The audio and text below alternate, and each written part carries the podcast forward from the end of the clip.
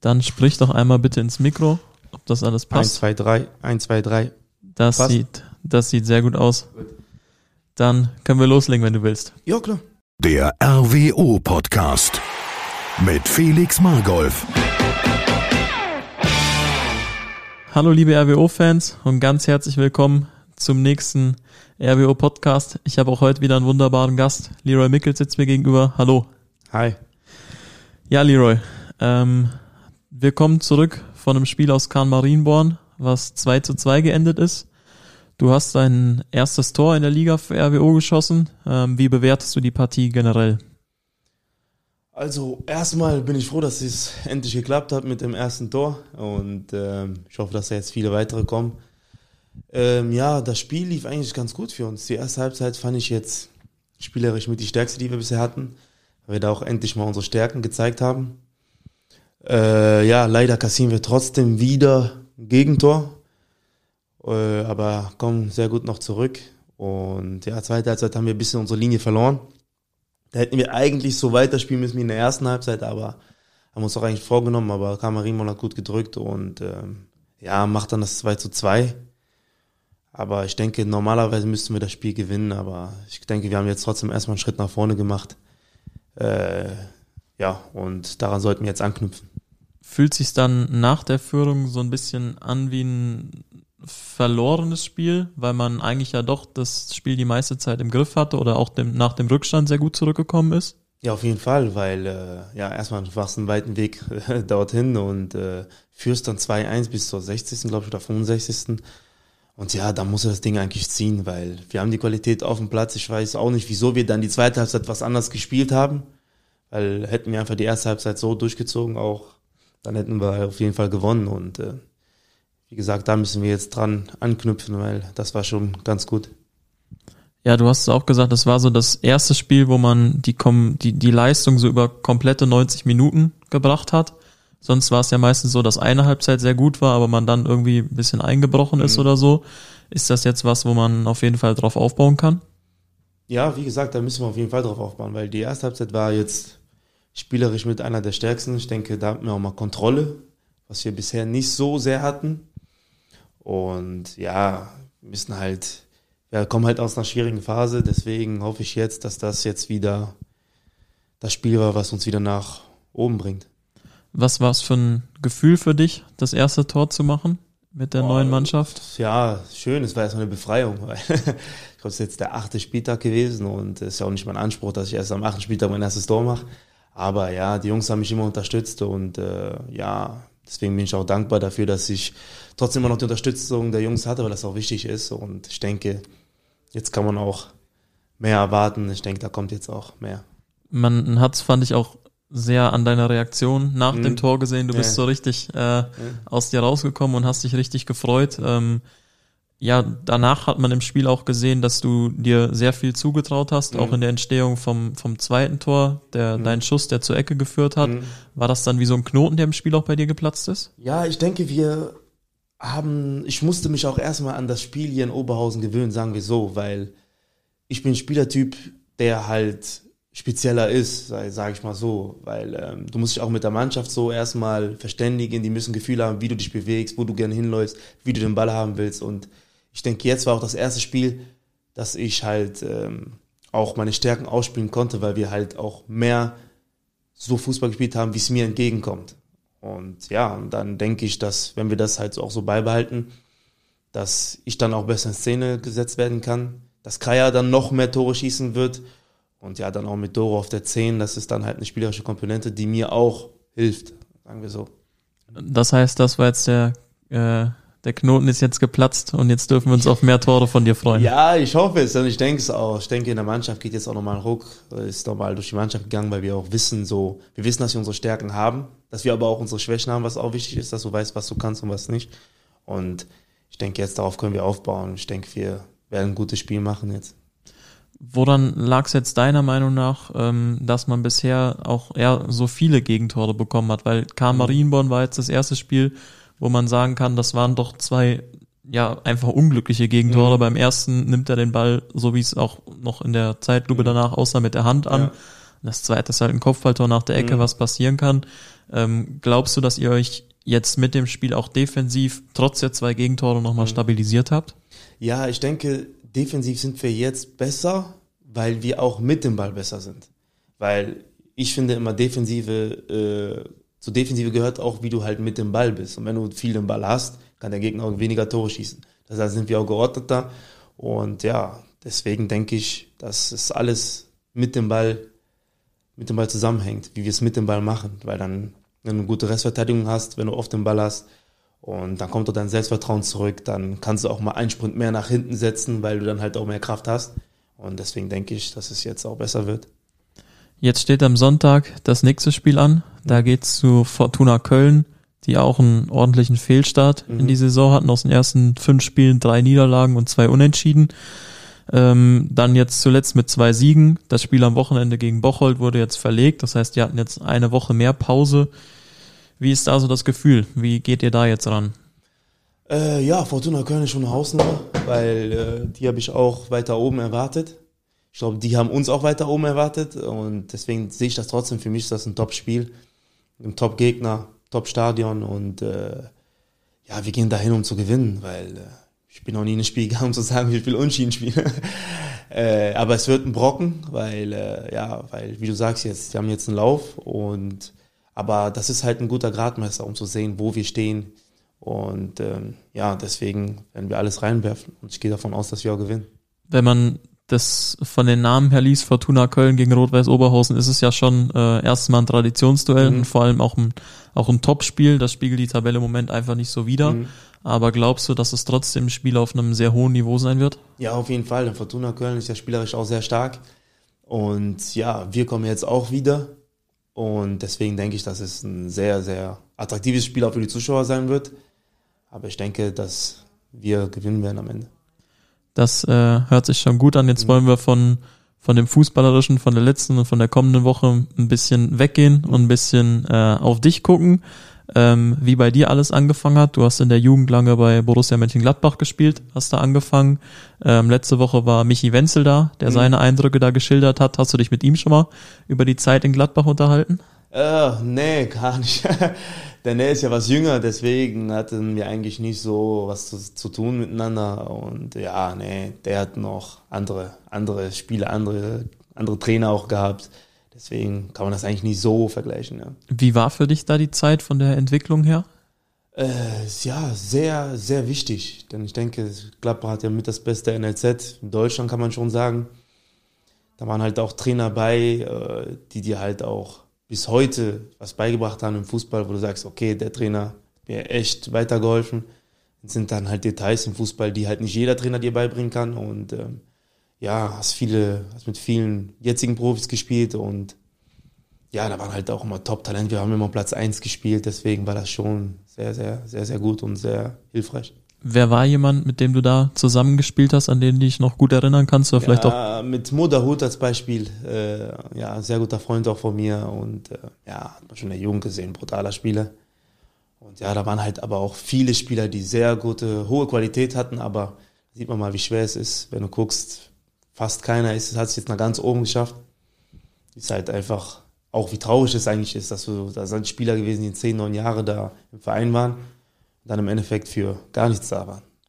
Hast du zu einigen da auch noch Kontakt oder Äh, boah, ja, sporadisch. Da ist noch Marvin Schulz, der ist jetzt, glaube ich, bei Kiel. Ja, der ist jetzt bei Kiel. Aber sonst nicht mehr so viel, ne. du warst ja aber auch nicht allein da äh, Mhm. in Gladbach, sondern mit deinen beiden Brüdern, die Mhm. auch in Gladbach gespielt haben. Mhm. Ähm, wie ist das so, dann quasi mit der eigenen Familie dann in einem Verein zu spielen, auf einem sehr hohen Niveau auch in der Jugend? Es war, war, sehr, war einfach geil, ja. ja, die sind ja halt auch Offensivspieler. Ich war früher eigentlich immer eher Zehner. Und äh, der eine Bruder war links außen und der andere war Stürmer. Ja, und dann in der U17 haben wir dann halt schon oft zusammengespielt, dann in der 19 dann ich als Jungjahrgang zusammen. Und dann zusammen auf dem Platz zu stehen, das ist halt überragend. Und äh, ja, aber es war halt auch immer ein Wettbewerb.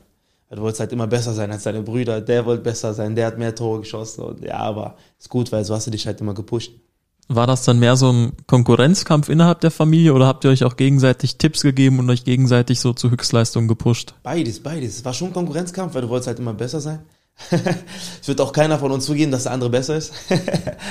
aber ja, aber klar haben wir uns dann auch Tipps gegeben, wie man das besser machen kann. Hast du zusammen halt öfter trainiert, Schüsse trainiert, Dribblings trainiert und ja, das ist das, was mir dann auch sehr weitergeholfen hat. Hat das, ich sag mal, das Verhältnis unter euch Brüdern auch nochmal verbessert, nochmal intensiviert, weil ihr auch mehr Zeit vielleicht miteinander verbracht ja, ja, habt? klar, auf jeden Fall. Wir waren ja, ja, jeden Tag haben wir zusammengehangen, schon in der Schule, dann Training natürlich. Ja, mein Vater war halt auch immer dabei, der war dann wie unser Trainer, hat halt extra Schichten gemacht und ja, wollte halt immer einer besser sein als der andere. Ne? Nach deiner Zeit in Gladbach ging es dann äh, für dich unter anderem nach St. Pauli. Mhm. Dann warst du bei Alemannia Aachen. Da hast du auch mit Nils Winter schon mal Genau, ja. äh, Kontakt gehabt. Mhm. Kanntest ihn aus der Zeit. War das auch was, was dir hier in Oberhausen geholfen hat beim Einstieg? Ja, auf jeden Fall. Nils kannte ich ja, habe ich ja mit Aachen gespielt. Äh, Tanju hat mit meinem Bruder auf Schalke gespielt, den kannte ich deswegen da schon vorher. Mit Jerome äh, kannte ich auch von meinem Bruder, der hat auch mit ihm bei Aachen gespielt. Fabi Holthaus habe ich in der Jugend bei der Nationalmannschaft auch immer zusammen gespielt. Also es waren schon ein paar Jungs jetzt, die ich schon kannte. Kreier kannte ich halt von, dritte, von der dritten Liga. Deswegen habe ich mich halt auch für Oberhausen entschieden, weil ich die Spieler kannte, wusste, welche Qualitäten die haben und dachte, dass wenn ich dazu komme, dass das eine gute Ergänzung ist. Du bist dann äh, über Monheim und Felbert bei Duisburg gelandet und hast dann lange Zeit ja auch dann ähm, in der dritten Liga auch gespielt. Wie, wie war das so für dich in der dritten Liga? Was sind da so die, die Hauptunterschiede vielleicht auch zur Regionalliga? Ja, dieses, der große Unterschied ist, glaube ich, physisch ist das nochmal ein anderer Schritt. Das sind die Mannschaften noch fitter, da geht es noch körperlicher zu. Aber sonst, pff, ja, zum Beispiel mit Oberhausen kannst du ja locker in der dritten Liga spielen, mit dem Stadion, mit den Fans. Da sehe ich, sehe ich den Verein eigentlich auch, wie jetzt ja, halt Essen geschafft hat. Ne? Das sind ja Vereine, die danach da oben gehören. Und ja, ne, der große Unterschied ist eigentlich nur die Physis. Du warst dann über eine längere Zeit auch in Duisburg und äh, hast jetzt wahrscheinlich auch das Pokallos mitbekommen. Ähm, was macht das mit dir? Hast du dann Kontakt noch zu ehemaligen Kollegen, die in Duisburg gespielt haben? Blendest du das so komplett aus? Sagst du, du konzentrierst dich da erst in der Woche vorher drauf oder unterhält man sich dann auch mal unter Freunden? Ja klar, ich habe noch ein paar Kollegen aus Duisburg, da klar hast du dann auch mit denen schon gesprochen und ja, ist ein besonderes Spiel, muss ich ja gar nicht lügen, weil ich war ja zwei Jahre da und ja, das erste Jahr war ja brutal, sind wir fa- fast aufgestiegen, das war ja eine super Zeit. Im zweiten Jahr lief leider nicht so gut, aber trotzdem, ja, Duisburg hat ja auch super Fans. Hab mich super mit denen verstanden, äh, wurde auch immer herzlich empfangen, wenn ich da gespielt habe oder eingewechselt wurde, selbst, ja, deswegen, ich freue mich auf das Spiel, hoffe, das Stadion ist voll und ja, ich hoffe, dass wir da gewinnen. Was erwartest du äh, für das Spiel? Ja, auf jeden Fall erstmal Freitagabend Flutlicht. Das ist, glaube, jeder Fußballer findet das geil. Kann sogar leicht regnen, ist auch noch besser. Und ja, ich erwarte auf jeden Fall ein hitziges Spiel. Ich hoffe, die Fans drehen durch, Duisburger Fans drehen durch, damit schön laut ist. Weil das sind die Spiele, wofür wir halt Fußball spielen. Ich glaube, das ist auch für die Fans nochmal ein Highlight, für uns als Spieler sowieso. Und ja, ich erwarte ein enges Spiel. Und ja, im Pokalspiel ist alles drin. Ja. Du hast ja dann in Aachen war so dein erstes Spiel, wo du ja ein, ein volleres Stadion Mhm. mitbekommen hast. Ich glaube, knapp 6000 Leute waren gegen Aachen da. Ähm, und gegen Duisburg wird es dann hoffentlich nochmal einiges mehr. Ähm, wie war auch so gegen Aachen? Was hast du da so, so für Erinnerungen? So in deinem ersten Spiel, erstes Ja. Pflichtspiel im Stadion Niederrhein? Erstmal haben wir gehört, erst gegen Aachen, das ist geil. Erstmal alter Verein, da habe ich schon eine Rechnung offen. Und äh, ja, da freust du dich auf die Spiele, weil du hörst, das Stadion ist gefüllt, dann gehst du raus, siehst die Choreo, sagst du, boah, dafür trainierst du, dafür arbeitest, dafür schwitzt du. Weil die Leute sehen halt uns Fußballer immer nur auf dem Platz, aber unter der Woche trainieren wir hart, machen extra Einheiten. Mental vergessen viele, was Fußball für, wie wichtig mental ist, wie, wie oft man auch down ist, du mal Probleme mit dem Trainer hast. Und äh, ja, aber dann, wenn du da rausläufst, die Choreo siehst, Gänsehaut, Stimmung ist laut, du hörst dich auf dem Platz nicht, weil es so laut ist, dafür, das ist geil. Das ist, das ist Fußball. Ohne Fans macht es keinen Spaß. Ähm, was, du hast es gerade angesprochen, was steckt denn da noch alles hinter? Hinter diesem, ich sag mal, glorreichen Bild des Fußballers, wo ja viele sehen, ihr steht dann samstags mittags mal zwei Stunden auf dem Platz, Ja. trainiert unter der Woche ein bisschen und habt sonst, ich sag mal in Anführungszeichen, nur Freizeit. Aber du hast schon angesprochen, was steckt da noch alles dahinter? Was Ja. machst du zum Beispiel auch? ich sag ja, Fußball ist halt Luxus, ne? Das muss man schon sagen. Ist so, der Job ist halt brutal. Und ähm, aber ja, was viele Leute halt nicht sehen, wie ich gesagt habe, wir trainieren extra. Ähm, dann du spielst oft mit Schmerzen, was die Leute natürlich auch nicht sehen. Äh, du hast dann vielleicht auch mal Privatprobleme. Klar, verstehe ich dann die Leute, die dann sagen, okay, du stehst Wochenende auf dem Platz, deswegen musst du liefern. Ist ja auch so. Aber ich finde nur, man sollte halt sehen, wie viel wir auch da reinstecken, genauso wie halt normale Arbeiter, sage ich mal jetzt so, die halt auch viel privat, kannst du ja oft nicht vom beruflichen trennen. Das gehört ja irgendwie alles zusammen, wir sind ja auch alle Menschen, aber ja, nee, aber ich mag zum Beispiel auch den Druck im Fußball. Viele sagen, ja, der Druck, der Druck, aber ich mag ihn, weil das, das, das macht es ja aus. Zum Beispiel jetzt, wenn du rausgehst gegen Aachen, das Stadion ist voll, da kommt halt Druck auch drauf. Merkst, okay, ich muss jetzt performen. Aber das macht es ja aus. Weil sonst würde ich ja kein Fußball spielen. Mhm. Wie sehr ist das Mentale äh, ein Thema und machst du dann auch, arbeitest du auch mit Leuten zusammen, die dich da vielleicht äh, pushen oder machst du da irgendwas, um zu sagen, dass du in solchen Situationen einfach, ich sag mal, ruhiger bist und deine Top-Leistung abrufen kannst? Äh, also ich rede oft mit meinen Eltern. Meine Brüder sind halt auch eine Stütze, die, weil die, klar, wir sind alle Fußballer, dann versteht man sich halt, was man durchmacht.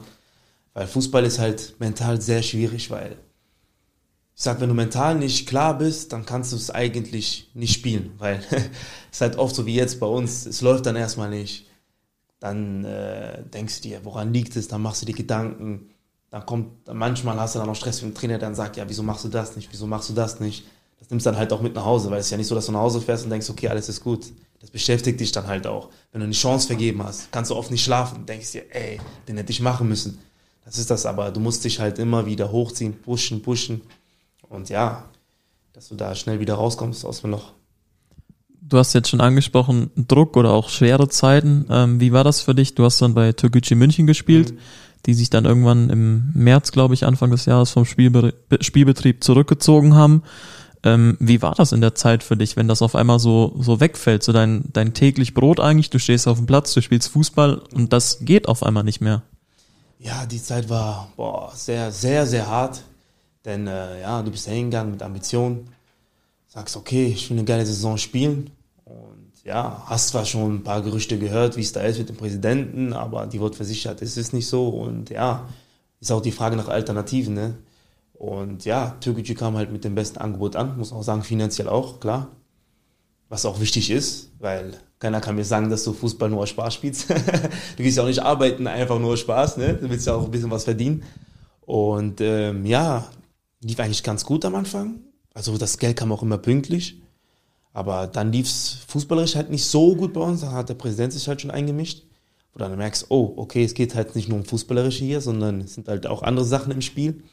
Der, der mehr verdient, spielt auch. So fängt es dann an auf einmal, wo du dann denkst, okay, wo bin ich gelandet? Und ja, wie du dann halt sagst, irgendwann kam dann halt der Cut, dass der Präsident einfach sagt, ich zahle nicht mehr. Und was mich auch gewundert hat, dass es in Deutschland überhaupt geht, dass man einfach sagt, ich zahle nicht mehr und ja, okay.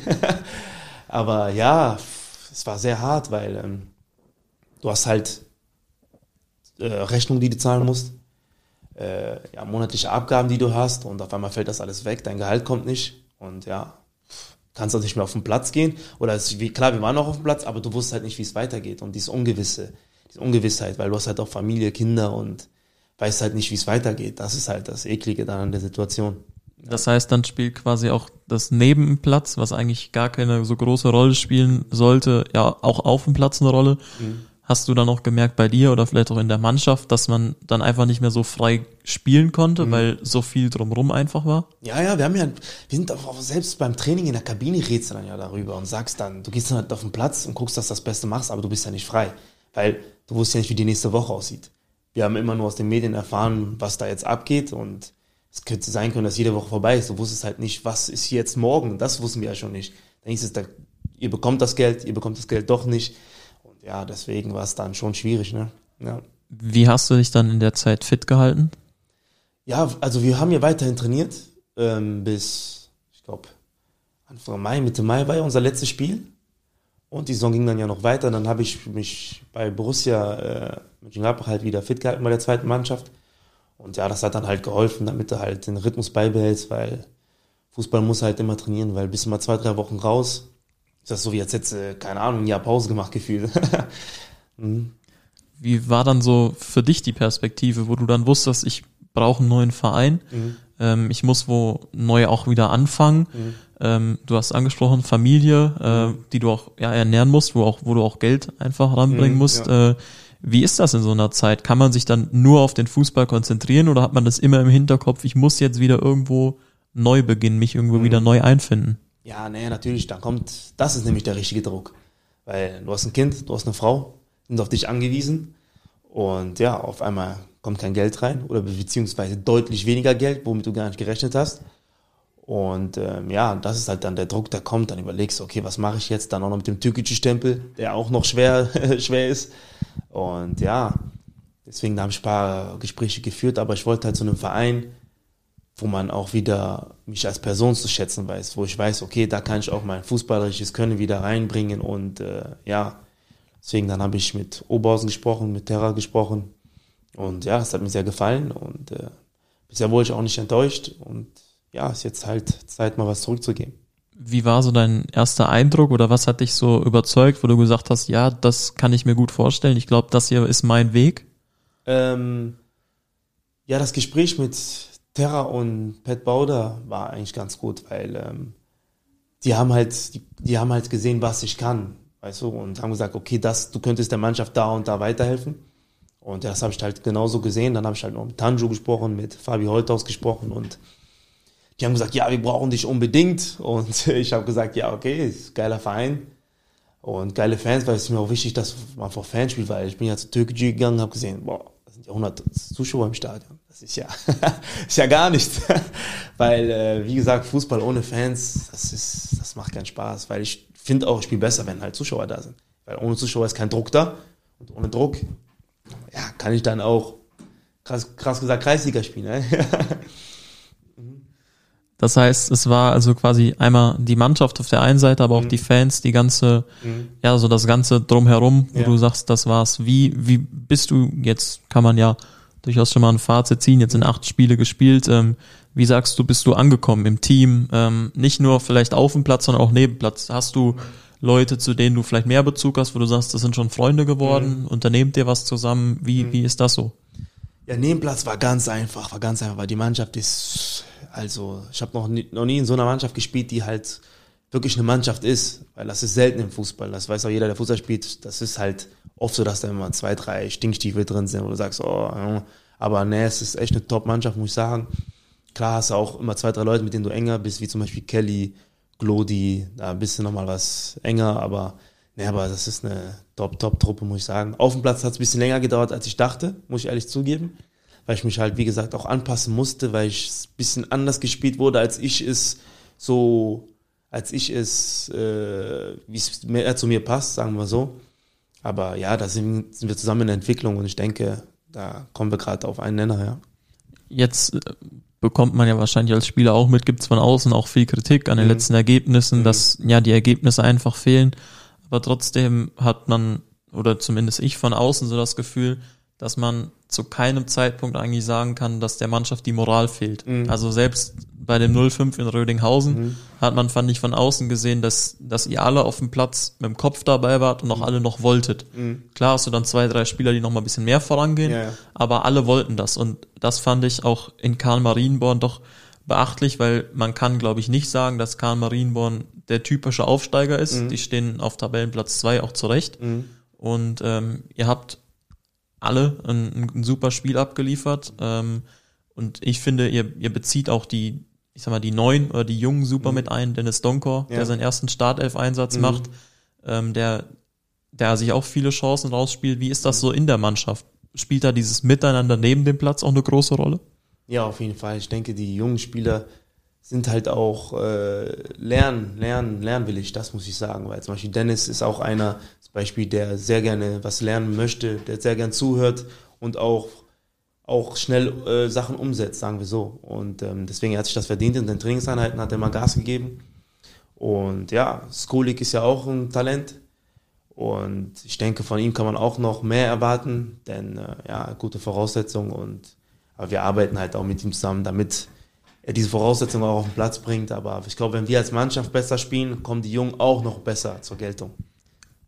Ist das dann nach dem Training, dass, ich sag mal jetzt, die Älteren oder Erfahrenen wie du ähm, sich die Jungs dann noch beiseite nehmen und sagen, das und das war gut oder vielleicht auch im Spiel mehr mit denen sprechen oder nochmal nach dem Training irgendwas mit denen zusammen machen? Ja, meistens im Training machst du das schon, dass du denen sagst, gibst denen ein paar Tipps, wie du den Ball mitnehmen sollen, wie du den Ball festmachst. Das ist auch wichtig, die brauchen das auch. Oder wie gesagt, die Jungen, die nehmen das auch an, wie Nico Petri, Tobias Boche, die sind halt da, die, die sind halt auch was selten ist, nämlich heutzutage, dass die jungen Spieler was annehmen. Aber nee, das, das passt schon, die machen es gut und ich denke, dass wir die auch auf jeden Fall brauchen werden in der Saison. Wie warst du als junger Spieler, wenn du sagst, dass die jungen Spieler meistens nichts annehmen? Hast ja, du viel nee, angenommen? Nee, nee, meine, ich sag ja, krass, dass ich das sogar jetzt auch sage, meine Generation war da anders. Weil wir sind hochgekommen zu den Profis, das Beispiel, wenn du bei den Profis trainiert hast, du hast ja erstmal den Mund gehalten, du hast ja nichts gesagt, du hast nicht mal getraut zu sprechen. Da, die, da wurde dir was gesagt und du hast einfach nur Ja gesagt. Das war so. Weil die neue Generation ist ja meistens so, die kommen hoch, die haben eine große Klappe, du sagst denen was, die gucken dich nur an wie ein Auto, nehmen nichts an, denken schon, die sind die Größten. Das war, ne, früher war das anders. Da warst du froh, wenn überhaupt mal ein Älterer mit dir gesprochen hat. So war das, ja. Das heißt, da hat sich dann auch in der Generation einiges Ja, ja, verändert. auf jeden Fall. Das ist ja jetzt hier, ähm, das, äh, früher mussten wir auch die Bälle tragen, die Tore tragen, da hat nicht mal ein Älterer nicht mal mitgeholfen. Nicht mal, hat dich nicht mal angeschaut. Ja, weißt du, das ist, hat sich schon geändert. Obwohl ich schon ein Freund bin von klaren Hierarchien, weil ich finde, das gehört im Fußball dazu. Du musst wissen, wer der Chef ist. Und ja, das musst du halt einfach unterordnen, das ist sehr wichtig. Würdest du jetzt auch sagen, dass du jemand bist, der vorne weggeht in einem Spiel? Äh, ja, aber ich bin kein Lautsprecher. Ich bin nicht der Typ, der halt so groß rumschreit. Ich will lieber mit Leistung vorangehen. Und äh, ja, so wie Kaya ähnlich. Weil Kaya ist zum Beispiel auch kein großer Lautsprecher, der halt äh, viel redet, sondern er geht voran, macht die Tore. Seiner Körpersprache geht er voran. Und da will ich mir auch nicht Scheibe von abschneiden, weil ich denke, Kaya ist schon so einer, ähm, wo man auch hinaufschaut. Tanju ist auch eine gute Führungsperson. Hat auch hoch gespielt und dann siehst halt auch mit Klein, da ist auch ja kein Lautsprecher, hörst du ja auch nie auf dem Platz schreien, aber die Sachen, die er sagt, haben halt Gewicht und so welche Spieler, so einer will ich auch später mal Bayern sagen, wie mal so. Ja. Wenn du sagst, du bist kein Lautsprecher, wie würdest du dich beschreiben oder deinen Spielstil? Mm, Ja, mein Spielstil, ich mag ja halt das 1 gegen 1. Ich mag halt den Ball am Fuß haben, dribbeln, Chancen kreieren für die Mitspieler, auch mal zum Abschluss selbst kommen. Ähm, Ich will halt mit Leistung vorangehen, dass die Jungs wissen, okay, den kann ich immer anspielen, der versteckt sich nicht, der will den Ball haben und ja, mit Leistung halt vorangehen. Das ist, glaube ich, auch wichtiger als viel zu reden. Das heißt, das Tor in Karl Marienborn war, so, war dann so ein typisches Leroy Mickels Tor. Erst einen Gegenspieler aussteigen lassen Ja. und dann das lange Eck. Normalerweise mache ich das von der anderen Seite, ja, aber ja, ne, mit links geht's auch, aber ja, das ist halt eigentlich schon typisch für mich, dass ich gerne inziehe und dann zum Abschluss komme. Ich versuche halt noch öfter in die Situation zu kommen, deswegen sage ich, dass wir uns kennenlernen müssen, dass die Jungs auch wissen, wie ich den Ball brauche und ja, weil dann kann ich auch mehr Chancen kriegen für mich und aber auch für die Mannschaft, was wichtig ist. Das heißt, von links und von rechts, du bist dann beidfüßig. Ja, schon, ich bin schon beidfüßig, ja, aber mit rechts ist schon stärker, aber mit links ist auch kein Problem, ja. Dann äh, habe ich noch ein ganz nettes Interview von dir gefunden, wo du gesagt hast, dass du nach deiner Karriere am liebsten DJ werden würdest. Ja. Ist das auch so, dass du die Rolle in der Mannschaft übernimmst, in der Kabine, dass du Nee, da nee, den nee, Ton nee. angibst oder die Musik? Nee, früher war ich immer der DJ in Mannschaften, aber diesmal dachte ich mir, komm, ich mach mal was anderes. Diva macht die Musik erstmal und dann übernimmt Kelly meistens. Äh, ja, aber Kelly hat ja eh denselben Gesch- Musikgeschmack wie ich. Nee, aber DJ finde ich halt geil. Musik ist halt für mich so. Ich höre halt auch in alles rein. Ich, klar bin ich eher Richtung Black meistens, aber Hip-Hop, aber ich höre halt auch mal in Rock rein, ich höre in Techno rein, ich höre in House rein.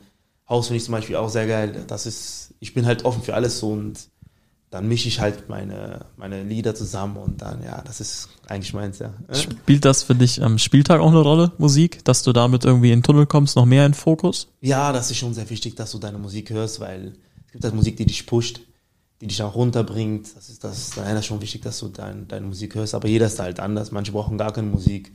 Ja, muss jeder für sich selbst wissen. Hast du dann so ein, so ein festes Ritual an Musik, was du hörst vorm Spiel, bestimmte Lieder, um so in den Tunnel reinzukommen? Nee, gar nicht. Manchmal höre ich so, so äh, alte DMX, Ja Rule, die dich da ein bisschen, äh, ein bisschen aggressiver sind. Aber nee, meistens brauche ich sogar eher Afrobeats, die so ein bisschen lockerer sind. Ich brauche dieses Lockere, das ist meins, ja. Hast du sonst irgendein Ritual vorm Spiel, was du machst, dass du immer, weiß ich nicht, mit dem linken Fuß das Spielfeld zuerst betrittst oder so? Nee, gar nicht. Nee, ich bete, ich mache kurz mein Gebet immer. Das ist halt mein Ritual, aber sonst, nee, hab ich keinen. Äh, was hast du denn sonst für eine Rolle in der Kabine, wenn es nicht der DJ ist? Für was bist du zuständig? Äh, ja, ich bin halt immer der, der ein paar Themen auspackt. Ich bin halt ein Freund von Theorien, sagen wir so. Letztens hatten wir die Theorien der Pyramiden bei uns in der Kabine und ja, da bin ich vorneweg, da bin ich dabei. und ja, ne, ich mag mal halt auch, wie ich gerne immer sage, hinter die Fassade schauen, weil ich denke, die Welt hat noch mehr zu bieten als das, was wir sehen und ja, daran habe ich immer Spaß, mal ein bisschen weiter zu schauen, über Das heißt- Tellerrand hinaus zu schauen. Das heißt, wird dann in der Ta Kabine auch nicht nur über oberflächliche Themen gesprochen, sondern es geht dann auch so ein bisschen in die Uns in Theorie. der Kabine geht's ab. Ich sag dir, die, ich glaube, es würden schon gerne viele bei uns in der Kabine sein, weil da sind alle Themen da. Aber da geht's, reden wir ja nicht nur über Fußball, das ist ja auch klar. Da reden wir über das Leben, über verschiedene Ansichten. Ja, ne, das ist auch immer interessant. Deswegen mag ich auch so eine Mannschaft, wo halt auch verschiedene Charaktere sind, verschiedene Nationen auch, wo du halt auch mal verschiedene Sichtweisen siehst. Das, das ist sehr interessant. Wie ist das? Also du sagst jetzt in der Kabine geht's rund. Ist das also macht's einen Unterschied, sage ich jetzt mal, ob du montags morgen oder dienstags dann in der Kabine bist oder freitags vorm Spiel? Spricht man da nochmal über andere Themen? Ist dann das kommende Spiel in anderer Form ein Thema oder ist man dann vielleicht schon mehr im Tunnel, dass man sich dann mit anderen Themen gar nicht mehr so beschäftigt zum Ende der Woche hin? Ende der Woche geht's eigentlich immer nur ums Wochenende. Sagen wir jetzt, spielen wir am Sonntag, Mittwoch ist es jetzt, ja, dann ist es noch okay, da redest du halt noch über andere Themen. Donnerstag dann, äh, wenn, ne, Freitag wahrscheinlich dann Videos, Samstag Videos, da fängst du dann an, halt auch dich zu fokussieren, weil dann merkst du auch am Wochenende wird's dann ein bisschen Richtung, Wochenende wird's auch ernst am Training, dann merkst du auch die Spannung, weil jeder will spielen. Dann merkst du halt, die Konzentration ist dann hoch, halt, weil der Trainer uns dann auch Sachen mitgibt, die du dann versuchst dann umzusetzen, dann wird's schon ernster. Ja, aber man darf die Lockerheit nicht verlieren, weil klar, es ist Fußball, aber es ist nur Fußball, hat gesagt. Weißt du, es ist wichtig, dass man halt im Fußball die Lockerheit nicht verliert, weil wenn du verkrampfst, du Kacke. Ist halt einfach so. Das heißt, ich hoffe, äh, ihr behaltet die Lockerheit Ja. und behaltet sie auch am Sonntag dann bei Fortuna Köln. Ja. Und ich hoffe, dass wir uns da auf ein tolles Spiel freuen dürfen. Ja, ich hoffe auch. Danke. Bist du äh, oder auch jetzt gerade bei Auswärtsspielen jetzt bei Fortuna Köln in dem Stadion vielleicht auch wie wie groß ist da die Rolle, die die Gästefans, also die die RWO-Fans dann da spielen? Das ist, ich sag ja, wie, äh, das ist halt besonders, wenn du halt rausgehst und du siehst, die Fans kommen für dich. Das muss man sich halt immer für die, äh, vor Augen halten. Die Fans kommen für dich, für den Verein. Die leben den Verein. Das ist halt wichtig, dass man das auch wertschätzt, weil das ist halt nicht normal, finde ich. Ich finde es immer wow, wenn ich die dann sehe und sehe, wow, die fahren ja nach Köln, die fahren nach Rüdinghausen, kommen, um uns zu unterstützen. Wir verlieren und trotzdem sagen die, okay, die sehen halt die Leistung, dass wir alles gegeben haben. Nee, Respekt vor den Fans, weil das ist nicht, nicht normal, sagen wir so.